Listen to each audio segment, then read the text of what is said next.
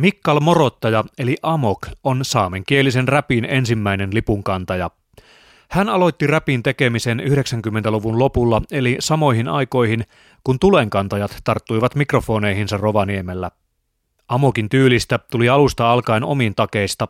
Itse hän kutsuu kauhuelementtejä sisältävää musiikkiaan horrorcoreksi. Amoc räppää Suomessa puhuttavista saamenkielistä pienimmällä eli inarin saameksi, ja hänelle rap on aina ollut myös kielenelvytyksen eteen tehtävää työtä. Tapaan Amocin Juutuanjoen rantamilla Inarin sajoksessa. Taustalla sattuu soimaan hänen oma levynsä. Aina inarin saamenkielinen horrorcore ei kuitenkaan ole saamelaisen kulttuurin näkyvimmillä estraadeilla soinut. Joo, mä innostuin oikeastaan räpistä silloin, kun tuli ensimmäisiä suomalaisia räppäreitä, ihan fintelligence-seremoniamestaria. Sitä ennenkin olin pitänyt kiehtovana Dr. Dretä, Wu-Tang Klania ja Eminemiä. Silloin mä alan tekemään suomeksi ja siinä muistaakseni vuonna 1999 kokeilin sitten, että miksen voisi kokeilla myös saameksi räpätä, että se on kuitenkin mulla myös äidinkieli. Oli huomannut semmoisen niin kuin lyyrisen teknisyyden, mikä siinä saamenkielessä onnistuu. Muun muassa riimejä on paljon, vaikka joku sanat ja venyttää semmoiset sanojen nuotti voi olla vähän erilainen, niin se kuitenkin mahdollistaa semmoiseen tekniseen räppiin. Kieltä osaamatonkin jotenkin se hahmottaa aika nimenomaan sellaista jotenkin niin kuin lyyrisen soljuvan kaunistahan se on inarin saame. Joo, ja siis se oli mulla periaatteessa se lähtökohta, että mä halusin tehdä niin kuin periaatteessa musiikki edellä, enkä niinkään mistä mä kerron niissä biiseissä. Eli halusin tehdä sellaisia niin kuin hyvän ja taitavan kuuloisia räppejä ja siksi panostaa siihen niin kuin räpin teknisyyteen, en niinkään mikä se sanoma siellä on. Sanoma tuli vähän mulle niin kuin plussana. Miten toiset muusikot ja toisaalta sitten tuttavat suhtautu siihen, että teet inarin saamen kielellä räppiä? Sehän ei ollut siinä vaiheessa enää ihan täysin jotenkin ennenkuulumatonta, että saamelaiskulttuurissa on tällaisia niin kuin uudenlaisia innovaatioita, mutta inarin saamenkielinen rap oli kuitenkin jotakin ihan uutta. Kyllä se oli aika uutta, että muistaakseni mä olin ensimmäinen historiassa, joka julkaisi CD-albumi inarin saamen kieleksi. Ja kyllä minua ehkä pidetään myöskin niin kuin koko Saamenmaassa ensimmäisenä räppäävänä, joka on saameksi räppäävänä. Että olin kuullut, että joku oli ehkä tehnyt aikaisemmin, mutta en tiedä, onko kukaan niin kuin julkaissut biisejä ennen minua saameksi.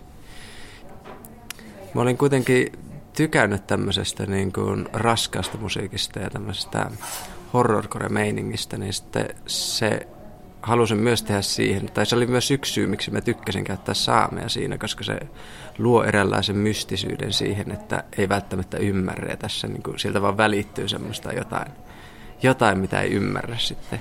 Ja mä kuitenkin tiedostin niin hyvin sen, että on hyvin pieni kieliryhmä, joka ymmärtää, alle 400 ihmistä silloin.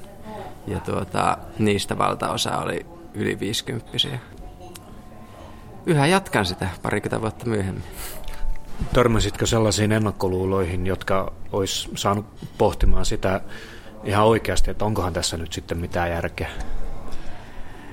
Mä lähtökohtaisesti tein sitä niin kuin itselle ja kavereille kuitenkin sitä musiikkia. Et mä en jotenkin ajatellutkaan, että mulla on semmoinen jonkin sortin yleisö tuolla. Sanotaan, että taiteilija vaatii aina yleisön itselleen, mutta se ei oikein mulle ollut sellaista. Ehkä mä en ole tietynlainen taiteilija. Ja onkin pitänyt semmoisen viihdetaiteilijana. Mutta sitten se aika nopeasti kuitenkin siitä kiiri tieto, että mä teen semmoista. Ja sitten mulle tuli keikkatarjouksia ja sitten levytyssopimusta ja tällaista, niin ei ainakaan suoraan tullut kovin moni mulle sanomaan, että tämä nyt on saatanasta. Mutta niin, kyllä mä jotenkin ajattelen, että kuitenkin täälläkin päin on konservatiivisempaa väki ollut silloin 2000-luvun taitteessa, niin on saattanut herättää kyllä jakavia mielipiteitä. Ja nyt se on jotenkin täällä Saamenmaallakin aika tärkeä osa tätä nykypäivän saamelaista kulttuuria. Sinä räppäät, Ailu Valle räppää ja muita muusikoita myös, esimerkiksi täältä Inaristakin löytyy. Ja tässä äsken kun odottelin sinua tässä sajoksessa, niin täälläkin taustamusiikkina tuntui soivan sun levy. Ihmiset jotenkin ottaneet sen omakseen ihan aidosti.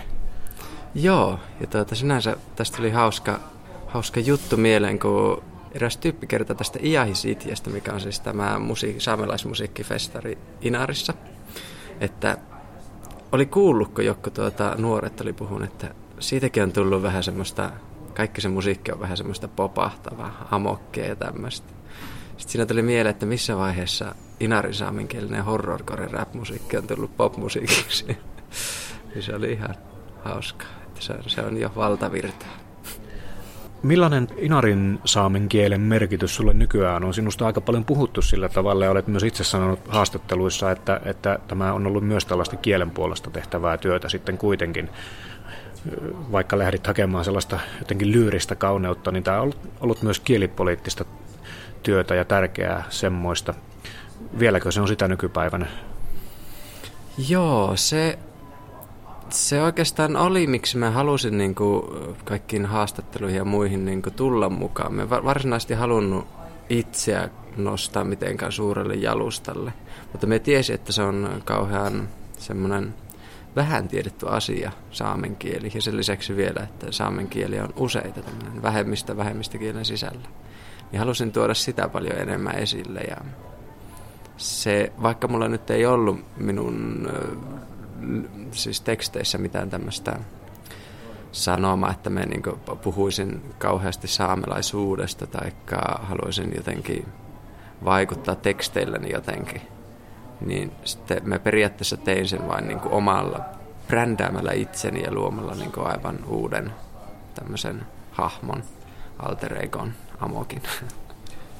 Mikä tässä Inarissa ja Ivalossa on sellaista, joka täällä on saanut musiikkielämän, mutta sitten jotenkin erityisesti vielä tämän rap-yhteisön syntymään? Täällä on siis muitakin alan muusikoita kuin sinä ja Ailu Valle ja monenlaista toimintaa, niin kuin tuo uuden vuoden rap-hyökkäys esimerkiksi.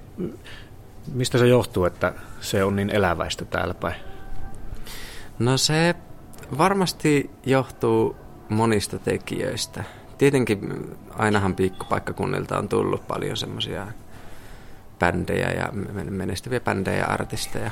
Mut se on varmaan myös se, että koska syntyy helpommin jotain vähän erilaisempaa, niin sitten sen erilaisuuden kautta on paljon helpompi ponnistaa. Lisäksi tietenkin täällä Inarissa nyt sattuu olemaan paljon tämmöistä kulttuuritapahtumaa. Sitä kautta paljon helpompi päästä esiintymään ja näkyä paljon enemmän. On kaiken maailman leffafestareita, musafestareita ja sitten on lisäksi vielä tämä paikallisessa pubissa, missä tuntuu jatkuvasti olevan ihan Suomen ykkösnimiä. Niin. Mikä merkitys tällä Lapin rap-yhteisöllä tai näillä erilaisilla kulttuureilla on ollut? Eli Lapistahan löytyy sitten aktiivisia räppäreitä tai heitä on tullut, niin Rovaniemeltä tietysti Tulenkantajat aikanaan ja sitten muun muassa Sodankylästä, josta on tullut useampikin räppäri. Minkälaisena sinä näet tämän Suomen Lapin näiden lähipaikkakuntien väen? Joo, kyllä mä muistan silloin, kun mäkin 2000-luku tuonne 2010 ja kyllä siitä eteenpäinkin, niin silloin muutenkin oltiin aika pitkälti räppärit tunsi toisensa niin kuin ympäri Suomea, mutta Lapissa erityisesti. Ja sitten kyllä meillä oli erilaisia tämmöisiä kollaboraatioita, kun tehtiin biisejä. Mutta se oli sinänsä hauska huomata, että kuinka esimerkiksi minun musiikki ja Tulenkantajien musiikit on kuitenkin niin erilaisia. Ja sitten me kuitenkin ihmisinä ollaan suht kohta samansorttisia. Ja että miten meillä saattaa olla hyvinkin paikallista se tyyli, miten räpätään. Niillä on semmoista vähän lungimpaa funkkimeininkiä, ja sitten kun meillä oli tämmöistä aggressiivista. Tietenkin se on pienet kaveriporukat ja kaveriporukat vääjäämättäkin alkaa tekemään vähän samansorttisempia biisejä sitten, kun tekee yhdessä. Niin. Ailu Vallen kanssa olette kahdestaan juuri tehneet aika paljon juttuja ja kohta puhutaan vähän lisää tämän sarjan kappaleista, jossa myös Ailun kanssa olette kahdestaan. Mitenkäs se teidän yhteistyö toimii? Ilmeisen luovasti ainakin. Joo, se varmaan lähti siitä, kun Ailu alkoi räppää ja teki ekan levynsä. tai silloin kun se alkoi julkaiseen musiikkia. Se pyysi sitten minuakin fiittaamaan. Sitten aina enenevissä määrin niin me käytiin enemmän keikoilla yhdessä ja sitten se alkoi toimimaan sen verran hyvin. Sitten me vaan päätettiin, tai sitä kautta niin tuli aina silloin tällöin erilaisia tilaisuuksia, millä me pystyi tehdä tai tehtiin lisää biisejä. Se on helppoa kyllä Ailun kanssa tekeminen ja muutenkin esiintyminen sen kanssa. Tuossa Gellä se kappaleessa olette tosiaan Ailun kanssa kahdestaan ja tämän jutun yhteydessä on musiikkivideo, joka kannattaa ehdottomasti käydä katsomassa. Se kappale löytyy myös esimerkiksi Spotifysta, mutta musiikkivideossa on sitten vähän pitempi tarina. Tai itse asiassa siinä taitaa olla peräti 3 tarinaa. Joo, se on mielenkiintoinen kappale ja video. Eli Gellä se tarkoittaa valheet ja meillä oli niin kuin Ailun kanssa, meillä oli mielessä, koska meillä on räpit sen verran erilaisia, niin mulla oli mielessä, että me tehtäisiin ikään kuin tämmöinen ironinen battle-biisi, jossa me niin kuin battletaan toisillemme ja missä me niin kuin haukun tämmöistä uskontoihin ja hippi-ideologioihin liittyvää uskomuksia.